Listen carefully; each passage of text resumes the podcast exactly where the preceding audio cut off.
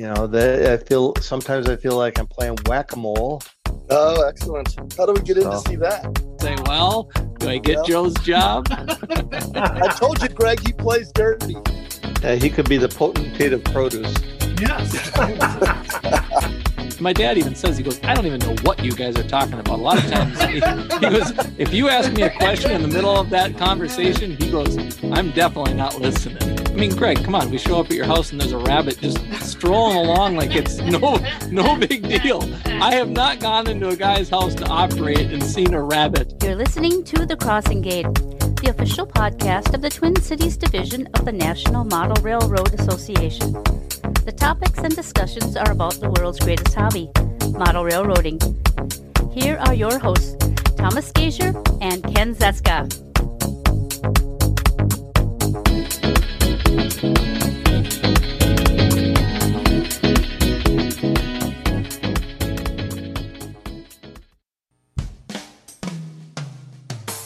The Crossing Gate Podcast presents Real Men of DCC. Real men of DCC. Today we salute you, Mr. One-Fact Charlie. Mr. One-Fact Charlie. Without your know it all attitude, we might find ourselves having to think for ourselves. It's a good thing you know it all. Like a lactose laced individual, you spew information people could care less to hear. That's not a 4750. Should you ask him one question or two? Or just state a fact like, that's not the right color for Big Sky Blue? He'll tell you what is right. While others ignore him, you troll him like a walleye fisherman trolls for sunnies. So pour yourself a glass of Ensign Morgan, Einstein of the everyday working man, because if you didn't know it all, we wouldn't be able to feel so stupid. I'm glad he's brilliant.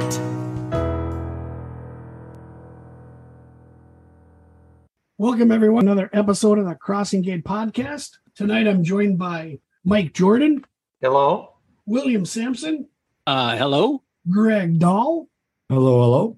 Ken Zieska, Hello and ahoy matey from Ahoy, Ensign. Morgan. and on Ensign Morgan, and I'm your host, Thomas Gasior. And this podcast, we're going to chat about the Operators Retreat, which is similar to an RPM and the Modelers Retreat, but it's just for operation. Ken, I'll start out with you, and you can talk about the Twin Cities Division idea for hosting an Operators Retreat. Great, thank you, Tom. You know, we we have our modelers meet uh, every spring, and that's a variation on the prototype modelers meet. Maybe you'd call it a prototype modelers meet light because we uh, we try to keep it simple and, and really concentrate on having modelers come in and share information. And and as we were thinking about that and talking to people at that, we found out that there are a lot of folks that would like to get into operations and there were people that wanted to operate but just didn't feel they could break into the and they called them cliques of, of operating groups but you know that's probably what it seems like from the outside but i imagine those groups feel that they've got a trusted cadre of people they can depend on to come every week and so rather than try to stretch it out and get people that might or might not be as committed they were just comfortable with that.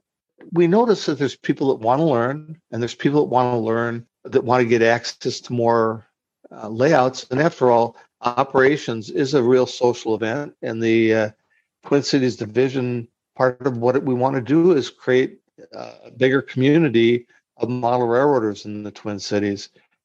So the conversation was how do we do that? And so we decided we wanted to try an ops weekend. Every time you try something new, of course, there's that little trepidation of, well, what if nobody shows up? So this time we we took uh, six layouts that took a very limited amount of people, and we stuck a stake in the ground and said, on this date, we're going to do it. Line these layouts up, and now we just put a, uh, a notice up here in the Twin Cities division saying, uh, if you if you're interested, sign up. We will tell you that NMRA members are going to get first pick for slots. Local people, of course, will get priority. And that's not because we want to uh, isolate anybody else. It's just that this is a controlled experiment and, and we need to uh, we need to keep as many controls on as we can. So we'll go into the details of what that's going to be like.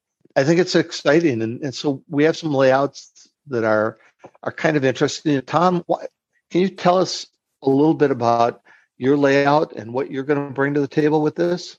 Uh, sure. My layout will be one of the six. Uh, the six layouts are going to feature, I think we have four or five different types of operations on how people set their layout up for car forwarding.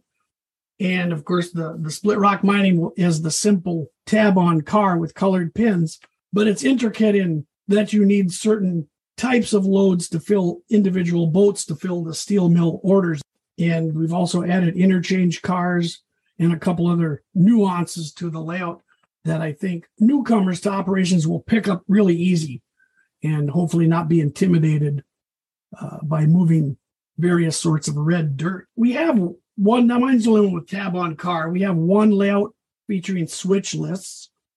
We have three featuring the car cards and waybills of different forms, and we have one with a hybrid of car cards and work cards. And the work cards are by Mike Jordan. I'll go to you next, Mike, because you're a veteran of MinRail and these operations weekends. What can we expect as new layout hosts for one of these operations weekend? Car card way bills and operation takes the model railroading, put life into your model railroad so that it's not just a static display of your modeling skills. We prototypically try to move cars on and off and across uh, our railroads using car cards and waybills. My railroad does about 50% general freight and 50% refrigeration cars. General freight moves by the standard car card waybill set out, hold, pickup process, where the refrigerator cars, I use a, a work card to move the uh, refrigerator cars on and off the railroad. And I think the kind of neat thing is, is that there might be up to five or six steps before the car actually moves off the railroad. And to keep track of all these steps, I use uh, railroad ticket punches. That kind of adds a little tactile feel to the operations. That's kind of my little bent to the standard operation procedure. But you, as a host, you've hosted MinRail and ProRail, and I think as Greg alluded to, maybe SchmoRail or MoRail. But how is only it, when you how, guys are older? Yeah, how how are you, how is it hosting? Is it is it kind of fun hosting new people over to the layout? Then it is. Well, you know, it's nice to show off your work. It takes about thirty minutes for any crew to figure out how the railroad actually works. But once it starts working on its own, there's a great deal of satisfaction in just standing back and watching the railroad work. It's always nice to bring in new people and uh, introduce them to the railroad and to operations. I'll go to you, William, next. We were talking about we're only going to run a two hour session to get the new operators involved. Because I was looking at the time it takes, what I would call flip over a layout. And I think the people with car cards and waybill do not have to flip it. You know, on on uh, the Great Northern in 1970, you run JMRI, right? So you can just stop in a session and keep going. Is that correct? That is correct. I mean, that's we went from a car card system, a full um, a two sided waybill setup, and you'd flip. You'd need to flip the cards to actually turn the whole railroad over. And my dad, his biggest complaint at the time was having to turn it over, it took him a long time and it was labor intensive. He didn't like doing that. So to do a back to back session, as an example, we've kind of broken up our number of trains. We'll say 21 trains just to keep it kind of simple. It's seven trains per session. All you guys had the opportunity to run on the GN in 1970. And we could literally run a session for two and a half hours, turn the railroad off or just hit pause and then come back to it and pick it up and run the middle chunk turn it off and then come back and turn it on again and, and run it. You could do three sessions over the course of a day in theory using JMRI. Now it is not for everybody. I mean, it's a complex program.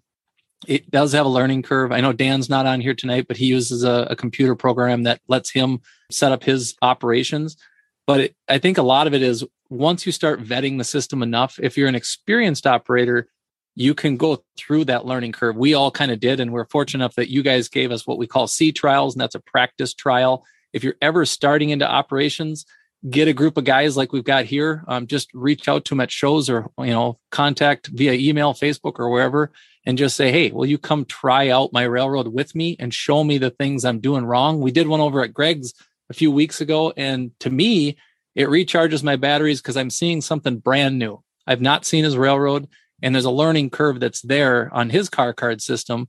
And that turnover process for my dad's railroad is simple now because of JMRI but now Greg is just kind of actually shifting gears and coming into it. And I'll actually spin to you, Greg. Your railroad, how long does it take you to turn over? I mean, you have a car card system, but if you, after we left, unless we left the deck of cards in disarray, how long do you think it took you either to set up your railroad or do you think it'll take you to set up to run it again? So I'm fortunate with my car cards and waybills. You know, I know some people that use like those four cycle waybills, right? Car moves from A to B, from B to C, C to D, you know, D to E, and then goes back to A. For my railroad, everything is basically an out and back. So I really only use two sided waybills. A car leaves the yard, goes out to the industry. The next session, it's coming back. For me, to answer your question, for me to to turn over the layout so it's ready for the next one, probably going to take me about 20 minutes because I just got to rifle through every car card and flip it over. I don't even have separate waybills. The waybill and the car card are all one thing. And it was it was simple. I thought it was simple to operate. So walking into your car card system, just give a brief explanation on what you do when you're setting up or what you look at. I know you're just flipping the cards over, but does that mean that your waybill is set up to always have a car ping pong back and forth to the yard, to the industry, to the yard, to the industry? Will you see repetition or do you pull cards physically off and put new ones on? I do a little bit of the new cars. It depends on who's operating, right? You know, if you're if you're inviting new guests, so you know, if you got something like ProRail or MinRail, people that you know have never operated before, there's no reason to have new cars because they've obviously never seen it. Now, if I have folks like you and Tom and Dan over who've operated many times on my layout, then I may switch out some of the cars. But you have to remember my layout too. The a brewery car, you know, the beer car is only going to go to one spot. It's going to the brewery, it's going inside, it's getting loaded, and it's coming back out. Sure. The same with the auto plant. The auto racks are only going to one place. It's not like there's five different auto loading spots on my layout. You know, I get by with the two-sided waybills. But fortunately for me, most people, and I have three, sometimes four, depends on how many operators we have, jobs. And so people cycle through those jobs. If I was to operate every month and you were to come over every month, it would only be about every fourth month where you'd be working the same job. And would you notice that you're moving the exact same cars? No, you wouldn't, um, at least in my opinion. Yeah, that's simple to have the, the car card and the waybill as one. You'll probably have the easiest time turning over besides, you know, my, my caveman method here. And Joe, are you with us now? Uh, yes, I'm at 8%, Tom. I like it. That's that's seven and a half more than I'm at. So exactly, what do you do different on your layout when you know you're going to get new operators? What what do you prep for? What do you tell them? I have had several new operators in the last several months, so that's good because we want to expose new people to operating. And I don't know what job they're going to take. I will eliminate things like extras because I'll run a a grain extra or I'll run a milk train or or the or a um, a lumber extra. I will eliminate those. They don't clog up the system, as it were. Those are for more experienced guys who have been here several times. We can run a few more trains. And then I'll make sure that I have a really good yard master because that's key. If middle yard gets messed up, we can have real problems and, and nobody has a good time. So, and then I tell them, I just kind of give them the basic, you know, we're operating on a Digitrax railroad. Here's a UT4. This is what you're going to be using here's an example of a car card. These are the important things to look at reporting marks and the car number and what type of car it is, and then where to look on the car card so that it says what you're supposed to do with that card. And then we just have at it, have a good time. You know, I expect there will be questions from new guys and even experienced operators who have been here before about a nuance or a nuisance that's in my uh, operating scheme. All right. Yeah, that's pretty good. I like the idea that you don't give the new guy the most difficult job. You just don't allow that. And I think you're one of one of the layouts that you have an experienced crew member from your regular crew running the yard. Is that correct? Yes, correct. And that may seem mean if somebody wants to run the yard, but it actually ensures that everyone else will have a good time. And Greg, Greg, I know you can attest to this on some larger layouts where the new person wants to dispatch and they really shouldn't. I've been to some large layouts, and you're you're right. There are usually just like Joe's layout with the yard. There's always one or two key jobs, and you're right. There's always somebody that's like, oh, I really really want to do that, but if that job doesn't get done well, then everybody else has a miserable time. So it's just better to default it and say, well, you know what, one, maybe two, three of the jobs. It doesn't depends on the size of your layout. Have somebody experienced do them. Make sure the railroad keeps flowing and it doesn't just you know end up like the UP in LA you know a few years ago. Yeah, that can happen. And William brings up a good point, and I'll I'll go to you and Ken on this because you guys are going to be operators. What do you think makes it fun for a new operator or you know or a seasoned operator to go to one of these? What do you think they're looking for? One of the things that I look for is I look for a job that's going to give me some writing and an opportunity to see the layout I'm looking forward on this weekend to be uh, a coach. And so some of the people that I've talked to about signing up have a lot of uh, trepidation. They say, well, you know, I've never operated, I've seen it, and it seems like a lot of fun, but well, I don't want to get there and make a fool of myself. And I assure them that don't worry about it. I've done that, and, and you, will live to t- tell the, st- the story but the other thing is i said you know i'll come i'll come with you and i'll be i'll just shadow you. And if you get stuck or you have a question about what my opinion is i'll give you some options. And i'll i'll tell you about how i might do it. The other thing that i i noticed and, and joe and and uh, greg have, have both done this they're they're there looking over his shoulder and they have what they call pro tips. And they'll say i'm not going to tell you how to do it but an experience my experience here is that if you go in and you pull out all the loads before you try to spot all the uh, new cars, you'll find that it works a lot easier. And, and that may seem like common sense, but the first time you come to a layout, common sense is, can be kind of uncommon. William, you've had a lot of new people come to you and your dad's place. What what kind of things do you think? What are you going to look for for uh, with new operators? I think a large part of it as a as the host themselves is not stressing the operators out, jumping on them for a derailment or anything like that. Almost kind of greasing the wheels before a session starts, saying, "Hey, things are going to derail. Things will happen." As much as the operator or the owner doesn't want that stuff to happen, it's just inevitable. But as you kind of alluded to, even too about you know making mistakes when you're first time at a railroad. At Greg's, he's got a little, maybe a two and a half foot section where I shoved some cars out there and I put myself in a pickle not even 30 seconds into the session. And he says, kind of looked at it and goes, What are you doing? And I wasn't even quite sure. And I'm I'm well aware of what I'm doing as an operator, but the the stress levels brought down. And I think part of it is keeping it light, having fun, having conversation. I, I know there are some operators that we use radios, and we a lot of times just say, keep the radio chatter to the railroad just over the radio, and then the dispatcher can communicate with them and then have your social chatter on the side that you're able to still enjoy yourself and have fun. But a, a big part, my piece of advice would be don't take it too serious. But if they are being serious, maybe, you know, try to keep your wisecracks to yourself or at least under your breath between you and the guy next to you. yeah. How many times in a session, what, what are you doing? Can somebody say that? I think that'll be it. Maybe that's something we can keep track of that weekend. We'll see how it'll lay out. And what are you doing? Or as, as Greg says, that's an interesting way to do it. No one's ever done it that way. Hint, hint. Okay, then we have, I'll go to you, Mike. And since we are going to go to two hour sessions, how do you keep the safety brief short? Because you already know people want to grab that, turn a knob and, you know, click a switch. How do you keep the safety brief short for new people and get going in time? That's a difficult question. Uh, I try to keep it very brief and most people are know about car card way bills, so you don't have to talk about how the planet was made and you know start from scratch. Allow them to start operating as quickly as possible, and then kind of one by one you can talk to uh, those operators that need a little assistance because There's nothing louder than an eye roll. So you want to keep those to a minimum. I think that was one of the things we talked about when choosing these layouts. I think if a layout has like the most will have five, that you can get on with the jobs ex- explanation rather easily than a layout that has 10 to 15 operators. You know, there's And just, I've I've edited down the different positions note cards.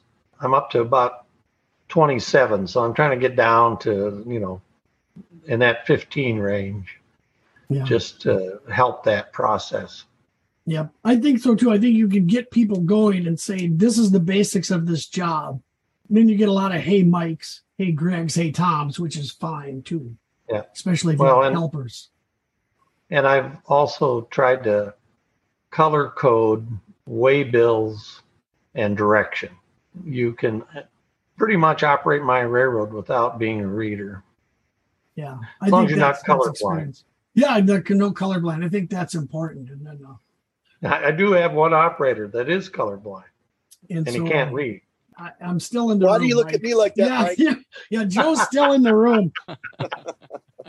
Speaking of Joe, and Ken brought this up, we're going to talk. We'll go to you and Joe and Ken about. We're going to host a Friday evening social where everyone, the operators, get to meet the layout owners over a beverage and some snacks. We can explain how our layouts work. Maybe a track plan. We'll bring some car cards. We'll bring waybills.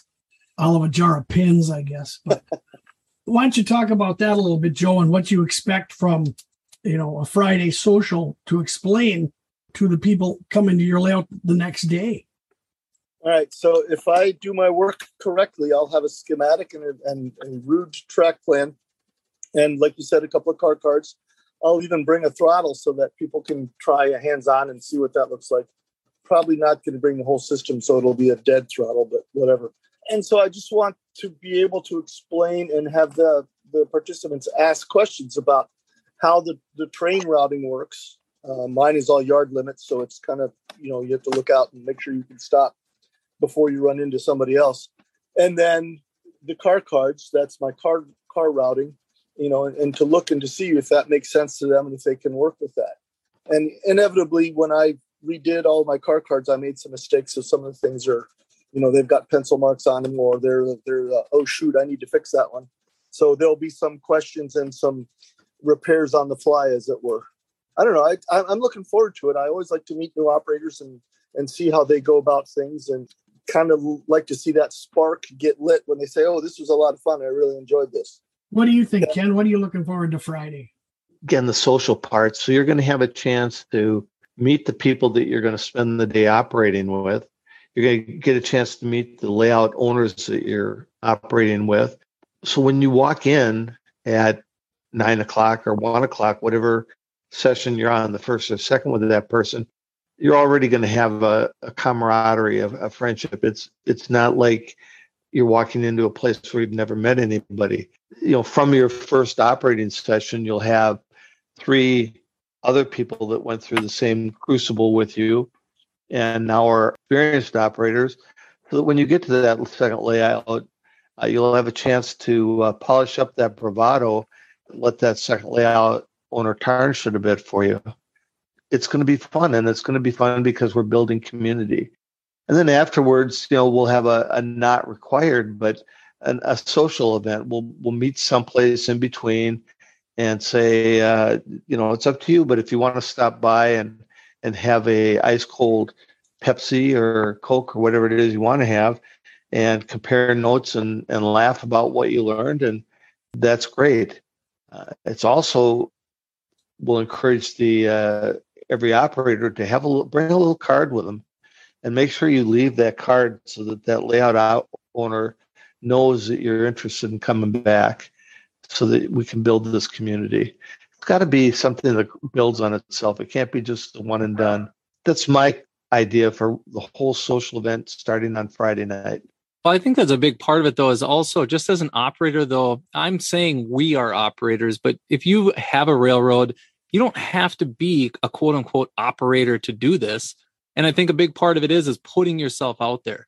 So if you know anybody that is even remotely interested in operations, you can share this podcast. You can connect with any of us at any time to get to know us as far as just modelers. And when I say us, it's not just the group that are talking right now, it's the railroad community that Ken was referencing, because that's a huge part of it. And putting yourself out there, it seems intimidating. It seems like, well, I don't know anybody, but that's how you get to know them is showing up, doing an event like this, whether it is even the Twin Cities, you know, modelers meet, an operating session like this, but putting yourself in that position to even if you're a quiet person that doesn't talk to anybody and you don't have any interest in it you just want to run trains you can kind of work your way along through it too and get the opportunity to get into i know joe binish has been he's hosted guys that have never operated before and it gives them that that opportunity. And this is just a great way to do it. So if anybody's hesitant anybody's questioning it just give it a go reach out and at least try to get a hold of some people and start operating railroads. I think this is a great idea. I think it's just uh it's a cool way to go about it. Yeah, it's it's kind of out there. I know it's different from the other OPSIG events, but I'm hoping this takes off. And even just a couple of days we've had it notified online, I suppose on the on social media, we've actually had another person volunteer their layout. I told who is it? I want to operate on it. He said everyone but you, Joe. So. Ah, again. again. You know, Sam, Sampson will let me back after I pushed one flat car off one. the, the side. And, oh, and put one hopper on its side. I mean, if we're we're taking points that, that here, was Joe. Dave's fault. Uh, that was Dave's fault. I'm not accepting responsibility for that. But I heard that was revenge for some tower, so I'm not. Yes, well, yeah. well played, Mr. Binish. Well, yeah, played. well played. That was Tom. That was Tom. Oh no, no, no. Tom, you asked in the chat of several questions about how to get people to, to sign up. And, and I agree with William. This is kind of a game. And, you know, we're big boys playing with toys in a sophisticated way, but it's really a lot of fun. And, and I don't say that to exclude the fact that there are some women who want to get involved, and please do. It, it's really a lot of fun. If it's not your cup of tea, no one's going to be upset with you, but give it a shot and see. You know, like like you said, Tom, um, model railroading should be a social activity gives you an opportunity to meet new people and to meet you know other modelers and to see how they do things and come up with new ideas. Boy i can't think of the number of things on my layout and in my modeling career that i've seen someone else do or talked to them about and it's ch- and made me a much better modeler and operator. Jump in please. No i agree. I think this is the social thing. And greg i'll go to you next and to talk about what would it take for one of these new operators after one of the sessions at your place to get invited back. And then I'll also tee off this, and you guys can answer this one too is do things like this as a layout owner fire you up to operate the layout more? Or is this stressful that you want to get away from it for a while? Greg, what do you what would you look for in someone to say, hey, come on back here's my information i think one of the things that people need to realize uh, when they go to somebody's layout is that you're you're going in general you're going to a layout that's in somebody's home right? So remember that you're you're you're a guest in their house. Um, they probably have family there with them as well. Simple things like you know bringing a pair of you know we're in Minnesota, bringing a pair of inside shoes, right, or or slippers or something to wear that can go a long way rather rather than just stomping in with your work boots that are you know covered with iron ore dust you know and tromping through their house and you know and just being a gracious guest right you know asking politely if hey do you mind if i pick up this you know this engine is stalling. What what should we do? Do you want me to pick it up and move it? Uh, or do you you know want to handle all that yourself? And just being thankful right? You come over somebody's invited you to their house. Tell them you know what do you what did you like about the layout? One of the things i had an operator one time uh, some folks came from out of town and one of the guys pointed out every flaw which and and the funny thing is is i i knew 99% of them right? Oh you know the screws on my on my fascia those show oh you should putty those over and and and then paint them. It's like okay having a layout means you know i have to make choices. There's only so many things i can do. I can tell you if you if you don't want to get invited back then point out everything that you don't like oh this is this is the wrong t- you should be running steam yeah. or you should be doing this or you should have made it bigger you should have made it bigger where's your helix um, I think so, I think looking under the layout is my taboo thing. What do you got under here?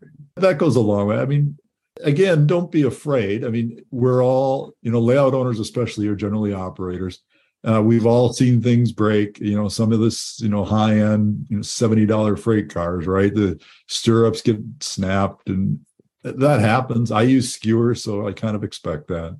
It shouldn't, you know, make you so scared. like, oh, I don't want to touch anything, right? The, the, that's why we're here when we're operating. Yeah, I, I think these will be good. I think we explained to everybody that it's no pressure. You know, the mythical right. products aren't going to get to the mythical companies anyway, but these are sessions that, as layout owners, we're setting up. We know things aren't going to get done. And if they do, they're only going to get done to a point. And I think if we get the point across that we don't care, we want you to have fun. We want we want you to enjoy the game we set up of it's 1970 in Minneapolis, you're going to Willmar. You know, you're, you're in the alleys of Minneapolis.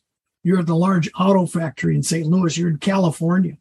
That's what I, I'm hoping to get out of it. So, Ken, what do you want to see the Twin Cities division get out of this after this? I think you talked about hosting more of these. Yeah, yes, definitely talking about hosting more of these. One of the uh, legendary things we hear about the NMRA is that it's a closed group and nobody likes anybody else and, and it's all a bunch of snobs and, and and really that is so not the case. We don't always have a chance to meet other people in a fun atmosphere. And operations can be a fun atmosphere, and the and the layouts that we're going to are all designed to be fun, and the layout owners are all designed to be well are all intended to be welcoming so i'm looking forward to if we have 24 28 however many people we have we now have a group of 30 more people that know each other as friends and the next time they can say to their friends man come up come and try this this is something i did and i had a lot of fun and so now we become 60 and 80 people and sure there's going to be guys that only want to operate once a month with the same group of people, and, and that's okay. I understand that because you have a bowling team, you have all your your favorite friends. But it'd be great that when we get together, whether it's at the modelers meet or if it's at the the Twin City Division events or at the TLR conventions, we now have people that share an interest in doing something. You can get six or eight guys that would get together and and say, yeah, did you you ever run at that central of Minnesota? And they all laugh about the purple uh, passenger train. It'll be just a shared uh, a shared experience for them. That's what I'm looking for. Yeah, I think opening it up. And Mike, I'll go back to you. You've had a lot of, like I said, experience hosting sessions and going to them. Do you get a kick out of newer operators, or is it just more calming to have the old curmudgeons that know how to twist the throttle already? I no, I like new operators. It's fun to introduce the railroad to others, and then I'm excited about this process of going out and finding new operators and introducing them to operations. I mean, that's uh, what a smart thing to do. You know, we've chatted about what is the percentage of operators to model railroaders. And operators are a small minority, but we've discovered the fun of operation and it's a great thing to introduce this operations to other people. So some people probably going to be excited about doing it and others will eliminate it, but even if you get a dozen more people, that's 12 more people than we had before. So I kind of I'm excited about bringing people in and showing them what operations about, and then the sidebar of being able to show off my railroad and all the work I've done on it. Maybe a whole new uh, crew talking about you the way you talk about Gary Friesman. Maybe we could do that. You can ruin people for life. Then. Yeah. yeah. ruin model railroading. Ruin. Yeah. I used to like my rounder. So, William, this time you're not going to participate as a layout owner, but we're hoping you come to these. What would you look for you know, going round robin to these new layouts? What would be something you would look for? You or your dad hitting these layouts up? I think we look for a lot of times is the job that suits our interest. And I, my dad and I are probably a pretty good example because I like switching. He likes road, um, basically just over the road power and just going back and forth, or even just stopping at yards. And then the yard master does his thing. So when you do go to a new railroad, is the opportunity to find what I would call the fun job. And that for me is switching. For my dad, it's he wouldn't be looking for the switching job. He'd look for, you know, the passenger train or a freight train that you get to see the whole railroad. So that would be probably one approach looking at it going in. But I think a lot of times, just as operators, we don't have the opportunity, if it's a new operator, new railroad, or anything like that, is to kind of get to know the railroad. So that's how you get to know the railroad, just like you get to know another person.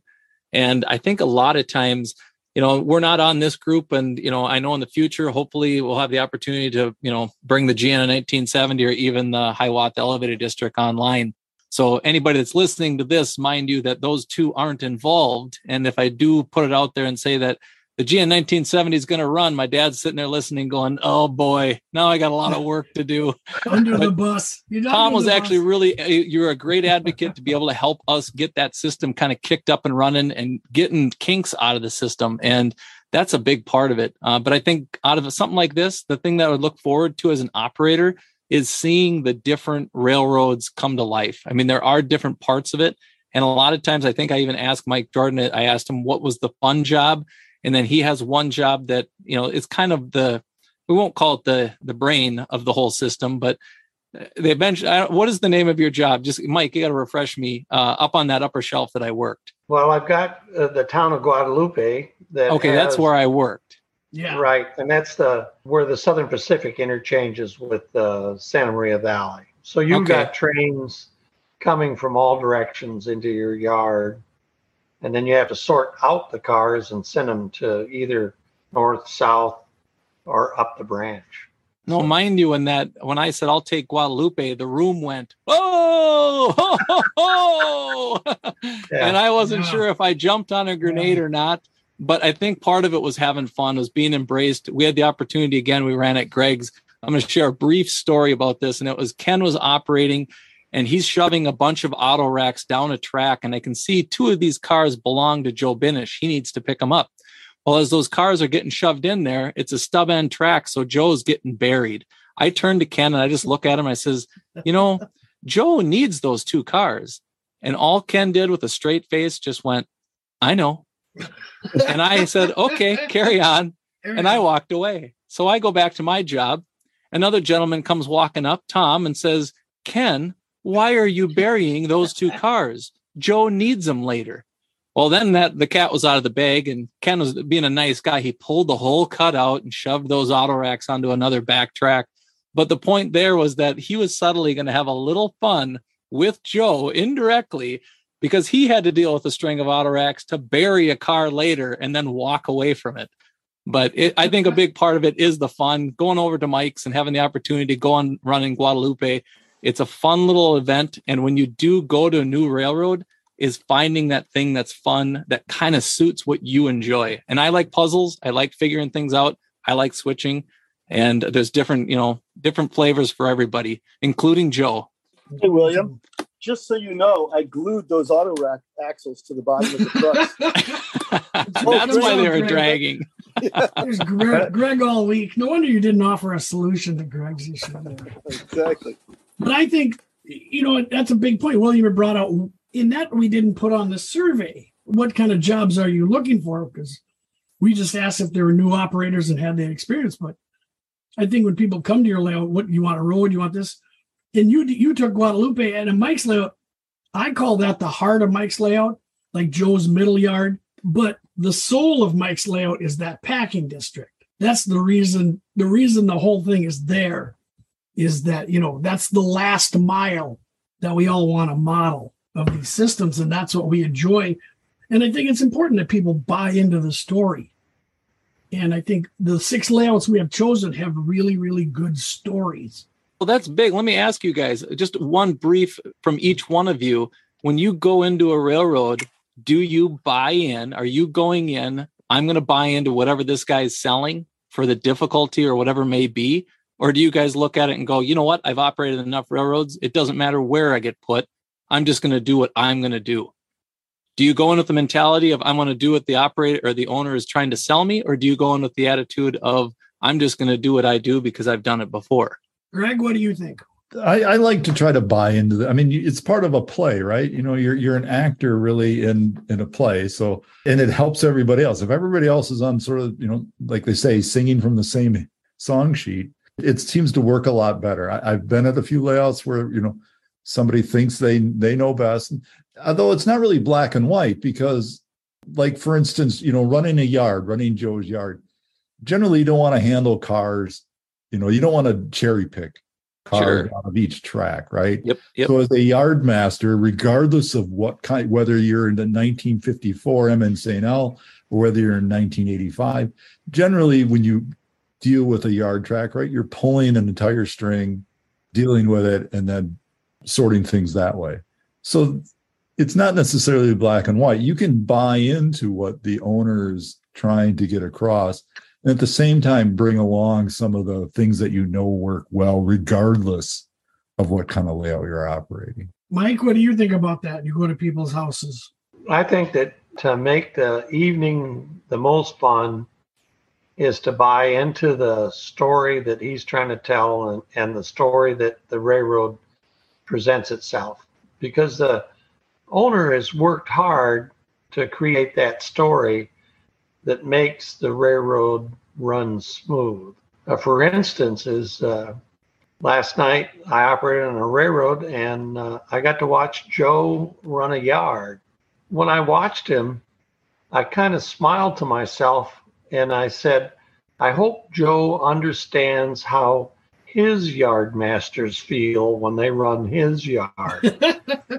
and and what are you saying? there was a part of that operations where Joe was buried, but he just kept moving cars and in maybe 12 different moves, he had the yard back uh, in a nice assembled manner. It was just kind of like he he bought into the story and it was a pleasure to watch him sweat but solve the problem. And I I think that's what makes running on different railroads fun is uh, learning the story and uh, like greg said knowing your lines and being part of the play and and uh, bring it to a good conclusion And how about you, Joe? Do you like buying into the story? Absolutely. And here I am to tell you that I have in the past not bought into the story and thought that I was really smart. And everybody saw how foolish I was. I ended up creating way more work than I needed to. And I didn't ruin the session because everybody still had, had a good time, but it could have gone a lot better. Now, last night, uh, you know, it's on a Pennsy layout. It's a beautiful layout in the Twin Cities. It's, it runs really well. We had a great time. There were what six of us there, five of us, I don't know. And you know, I was in Reading, and it was busy. And like Mike says, all of a sudden I'm up to my elbows in freight cars, and you just kind of have a plan and figure it out. And I had a couple of guys who were you know real good operators there with me, and and helped me figure it out, and we got everything where it needed to go. So it was a great session. I had a great time, and and you know. I'm not a Pennsy guy, but I was a Pennsy guy last night. It was a lot of fun. Were there GG ones there? Uh, no, it's not that part of the of the Pennsy. So, Oh, but there were some really cool. Um, I don't remember what the class was. Maybe G six uh, little commuter engines that went flying by from time to time. So it was really fun. And Ken, do you like buying into the story? Do you like walking into someone's layout and going, oh, okay, I'm going to like this? I like to walk in and, and have somebody tell me, you know, you're in uh, South Minneapolis in 1970, you're in uh, North St. Louis, and and here's what's happened. You know, these lines have been discarded by these railroads and picked up, and and, and here's here's what the environment is that you're working in, so that you know. And it's so important to know that because, as the example, working Greg's yard railroad, I was always concerned about keeping the main line open because that's what you do. Until he told me, and it sunk in about the third time, that you know you're really on the end of a short line railroad and nobody's coming through. So you've got that main line to work off of. And so that that was the nuance, that was the flavor of the uh, of that railroad that made it a lot more fun. Just understanding that. So you got to be open to what the layout owner's story is, and you've got to be paying attention to it. Make sure you uh, you appreciate it. So I think I'm the same. I've been on layout tours and I've gone to a couple layouts and I'm like, oh, I like this. You know, we have a local person who has a Clinchfield layout, and that's so rare for the Midwest to have an Eastern layout. And I, and I just I can't wait to get over there and operate because I want to buy into like the Clinchfield, you know, in the F unit era. And I think that's that's really neat to be, you know, in the Hiawatha district or to be downtown Minneapolis. That that makes it better for me, you know, dispatching out to Willmar. And so that's I try and do. I try and have people think they're in northern Minnesota. And so we'll go back to you, Greg, and we'll talk about what can you do? What's a polite way to say to an operator who's struggling, you know, that needs some advice? Do you just come over and say, "How's it going?" and then try not to smirk, or what? What do you do? Uh, generally, yeah. Generally, that's the as, as a layout owner. Now, I have the advantage on my layout. It's been designed so all the operators aren't relying on each other. Each person is sort of basically independent, so that takes a lot of the pressure off. And if you, you know, like we talked about before, if if the cars don't get there, they just don't get there. It's you know nobody's going to lose their job over this whole thing. But generally, as a, as an owner, if if I see somebody's like way behind, I'll go over and just you know how's it going because you know I'm concerned. Are they having mechanical problems? Or is it derailing on them for some reason? You know, is it are they having problems with their throttle?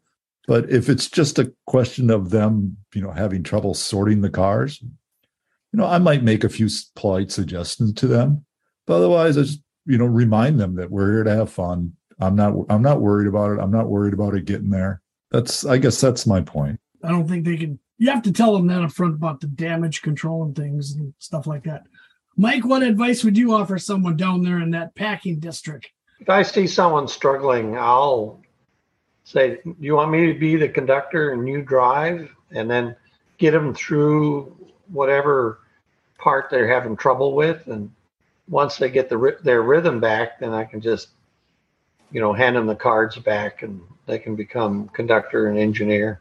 I do have two people that work on the branch, and I usually put one senior person and one novice on the branch, and the senior person helps the novice with his problem. So, depending on how we set up our operation on Saturday, I have to figure out, you know, if I need to get a person in. But like Greg said, you know, no one's going to get fired, and we're going through the learning curve, and we just want to go. There's no time limit that the railroad has to be done or a car moved. So if you got to move it three or four times to get it to the right spot, you know, you've had fun getting it there. You know, it's only uh, my close personal friends that I will chastise for every stupid move that they make. You just have to be relaxed and, and let everybody have fun. No, I, I like that attitude, and I think that's that's the, what you have to do is have to say, "Hey, we're having fun," and, and going to that. Ken, what are you going to tell everybody? How are you going to tell all these people to have fun and not be worried about if they operate correctly?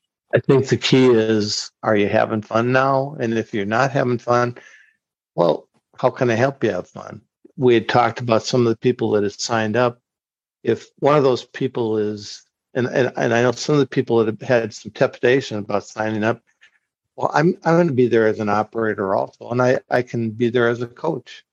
Everybody that's there, all of us that have a little more experience, it's, it's up to us to help make sure everybody has a good time. And that's, that's what I intend to do. Keep a smile, have a good time, don't get don't get too stressed out. There's there's still snacks and drinks to have. That's so, right. Yeah, go grab a go grab one of the uh, imitation shrimp, and life is good. Life is good. And and William, what do you think makes a session fun for you when you visited new layouts? You know, been to Dan's and mine and Greg's. What separates it? What makes it fun? I really honestly feel like it's the the added little elements that are added almost at each session what's whether it's seeing some you know scenery that's been done or you know actually just seeing the railroad updated if it's one that you visited again but the efforts that a modeler will go into I've seen guys that have ran reefer service and they actually open up the little hatches on the top of all the reefer cars and you think, boy, that took a lot of time. But I can respect the fact that that modeler took the time to do that because he's airing out a car. I like those little nuances. I know um, Dan, who's not on here, he's mentioned um, he did a gate, and I know Tom Klomoski's had a gate on his, and I always have thought that's a cool little element.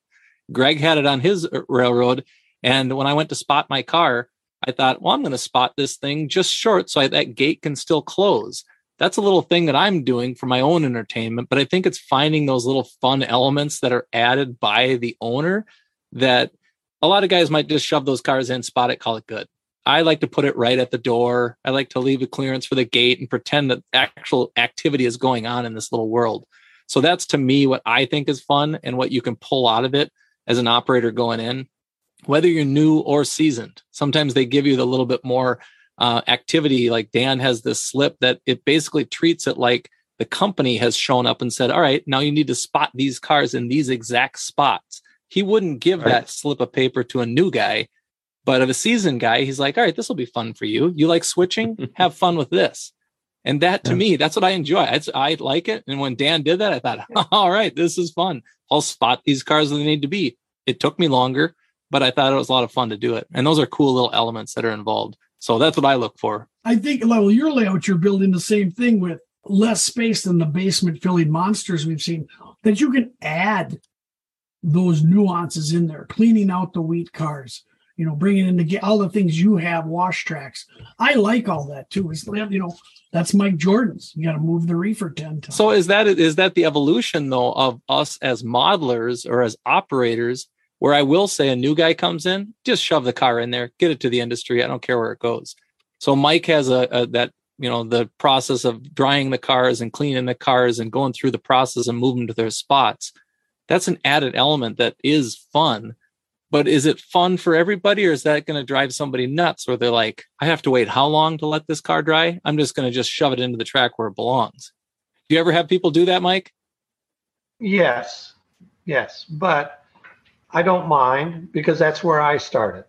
Yes. Yep. and, and yep. i think one of the things that you and dan and tom have in common is with a smaller railroad you can add these little things to your railroad that makes it more railroady. And so you don't have the pleasure of running a 42 car freight train over 600 feet of track, but you can model little nuances that add to the flavor of, of the railroad. I know that there was a railroader, Arlen Teetle, and he had flour mills he painted little yellow spots on his tracks next to the flour mills and the rear truck with the rear wheel had to be on that yellow paint spot because the hopper in the gondola or the hopper car wouldn't line up with the bin that they had to drop the wheat in. So those are the things that you can do with a smaller railroad that adds play value that's the big difference between large railroads and small railroads is uh, you can extend that time of operation by doing these small nuances and uh, my refrigerator cars that just evolved from research and fellow railroaders giving me information I couldn't ignore. Well, and that's fun evolution, though. I think. I think those are the oh, things yeah, that have yeah. added to it, and that that's cool. I like it. Yeah, yeah. Oh, and I think beginning railroaders, the set out place, the set out hold and pickup is just great. And but then as you start learning things and even seeing them, then you start adding them into the operation part of the railroad. And well, Arlen Teetle even had one with a scale that you had to write on a clipboard. You'd pull cars across. And that's correct. When I took that job because of that, he goes, This one has a scale and you have to actually use that clipboard. I'm like, Can I get that job? He goes, Absolutely. And during the session, one of the other operators walks by and goes, Well, I'm glad my job doesn't have homework. but it's fun. I, those little things are cool. Yeah. Well, the, Yep. the great thing about Arlen is if you operated um, in January, he would tell you the annual loads of soybeans that moved through that scale and how many tons of soybeans and how many gallons of oil left. And, you know, he kept track of that stuff and it, added to the play value of his railroad. So these are, and his was a fairly good sized railroad. So That's he true. had both, he had both uh, the luxury of, of a larger railroad and having these small things to add to the value of his railroad. I know we're getting pretty close to the end, but I I, I want to just make two points. One is that if you're in the Twin Cities division, and you you're even remotely thinking you might want to try operations, this is the event to try. This is the easiest event to try, and if we get enough response, we'll say we'll know that, and we'll do it again. Don't say, "Well, I'm just afraid to do it." Just step up and, and give it a try. Another thing is if you're in another division and they aren't doing something like this and they'd like to have some some uh, advice or some ex- let us tell what we did and how it worked out. We'll share with you because we think that it's uh, it's one of these things that's going to build a community of model railroading. That's my soapbox. Okay, and we'll wrap it up, Ken. I'll go to you then. What are you looking forward to for this weekend? Every, we'll have everybody name one thing they're looking forward to, and then uh, we'll wrap Fun. up. Fun. I'm looking forward to fun. All right, Joe. What are you looking forward to? Uh, I want to operate on somebody's new layout that uh, is going to be exposed to operations at this uh, event. Yeah, that'd be cool if they if they said they're building a layout. If we can change their minds and come back in a s- in a time, that would be cool. Mike Jordan, what are you thinking of this event? I'm just meeting new operators and new model railroaders. I think it'd be fun to find a few people that would like to come back and operate on the railroad. I was introduced to operations uh, 25, 30 years ago, and it really saved model railroading because it keeps your interest in model railroading fresh all the time. Plus, you get invited to see other people's railroads and steal, uh, uh, uh, Repurpose. pro- procure uh, new ideas. Yeah, yeah, procure it. Procure. yeah. yes. Unfortunately, I, I've only stolen everybody's mistakes. I know. I know. Greg, what are you looking forward to this weekend? Uh, I was gonna I was gonna say something similar. Usually when when somebody new comes over, uh, even if they're not modeling what I'm modeling, or if they're doing something, they always have something interesting that I always find that you know I I might be able to borrow, steal, reprocure, and use on my layout. So I've I've always enjoyed that that new idea. Having the same three four people over every time, it, it starts to get a little stale. You No offense. I've only been over once, Greg. yeah, and there's a reason for that. So, William, what what are you looking for on a weekend like this? What- Well, I had to I echo everything these guys all said. I think that a big part of it ends up being is the fun of it, the enjoyment of it, the meeting the new people, the challenges and interests that come from operating a new railroad. I think all those things all come into play. But I think one of the bigger things I get out of these type of events is the recharging of the batteries. It feels like, oh, I could go to somebody's railroad. You operated for three hours and you think, oh, I'd be done. I'm tired of this. A lot of times I'll get home and I'll go right downstairs and I'll start working on a locomotive, a car, or looking at my railroad operations because I just got a lot of new ideas from seeing other people's railroads run. So I think if there's anybody even just hesitant in trying to sign up or wanting to do something like this, I'd say just all in, go for it, give it a whirl. Uh, you know, the opportunity to be able to operate on mine, Tom's, you know, all these guys that are talking right now, as well as the community here in the Twin Cities and beyond. Um, it's opportunities like this where you'd be like, well, I never knew those people even operated. And to Mike's point, I think the number one thing is is that our bug was actually bitten uh, bit us like in the early 90s that operations gave our railroad a purpose. Period. It gave our railroad a purpose. It created a community of people that we didn't know existed. And it's been 30 plus years since we had that opportunity, and we're still going strong.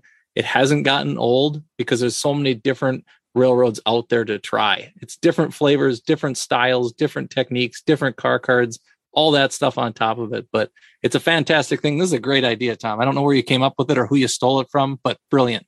something like that. No, and I'll, echo all that. And I think I'm looking forward to it. Uh, one of the phrases I always knew from comedians I stole from is that you don't need new jokes, you just need a new audience.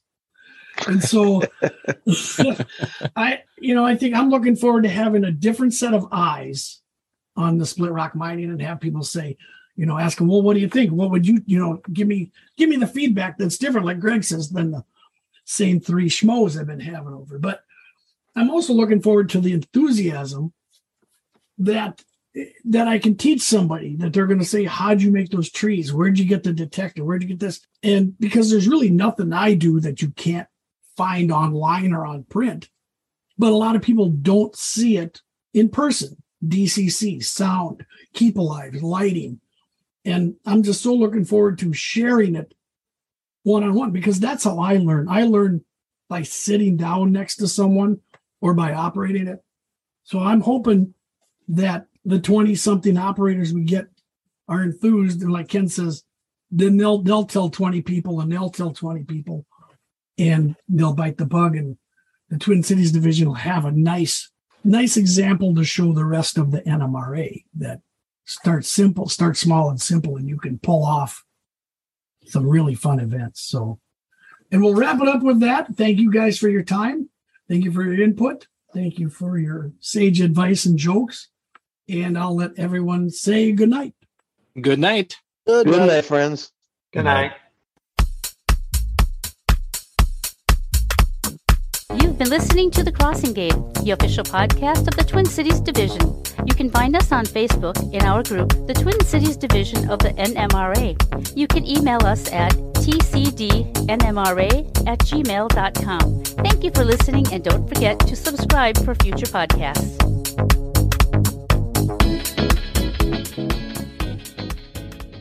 Thank. Hey Tom, Yes, sir. you know the one the one question you're going to get what are the pins for? exactly. you should have a tally board of how many people ask. we'll see how long I last. Oh, Uh oh. that's what your wife Oh. I think yes. I think he's talking to his wife. there, there's an outtake right there. Joe, your mic is open. Yeah. yes, well,